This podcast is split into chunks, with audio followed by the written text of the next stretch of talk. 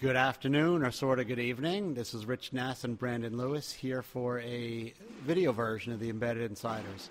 We're here in Nuremberg, and we were supposed to do a recap of day one, but we were so busy that this is the end of day two. So we're going to do a two day recap all at once. Yep. You good with that? Sounds good. If I if I have the stamina, it's been back to back to back for two days. I saw you in the men's room. You had time to go to the bathroom. It wasn't that bad. Once in two days. Okay.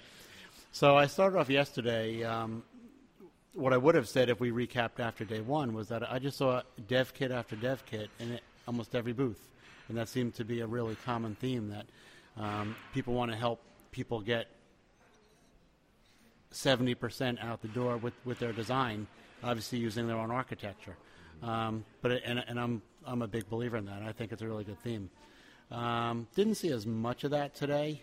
Um, we talk. Okay, let me, let me ask you what what did you think of day one? Uh, it's all kind of blending together, but the big themes that I saw were companies providing solutions. You know, uh, anymore. It's kind of it's kind of like the dev kit thing. It's it's getting out the door, but uh, you the best example that I can think of is Silicon Labs with Micrium and Micrium coming out with Micrium OS and development tools at the same time. So now Silicon Labs is not a silicon provider; they're a solutions provider.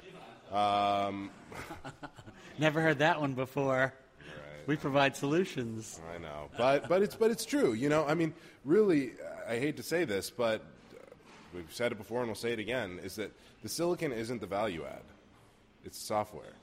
And you can see it, all the consolidations that's happening in the industry. Silicon vendors are trying to figure out how they're going to make, you know, increase their margins. And the highest margin business that there is is software.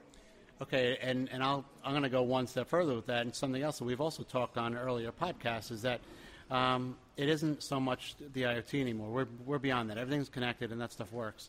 And it's not the silicon, and when you're talking about the, sop- the software, it's not even the operating system anymore. It's, it's up to the next level.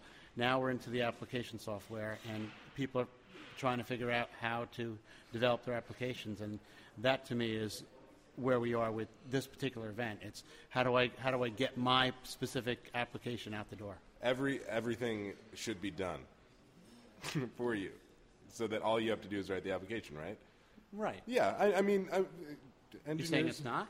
No, I'm saying that's the way the industry's going. It's like you don't, you shouldn't have to worry about the RTOS. You shouldn't have to really worry about the silicon. And actually, even in Trust Zone, you know, there are operating system vendors out right now that are taking care of all of that stuff for you. So you're really just getting in. You get the platform, you uh, plug in, and just start coding application code.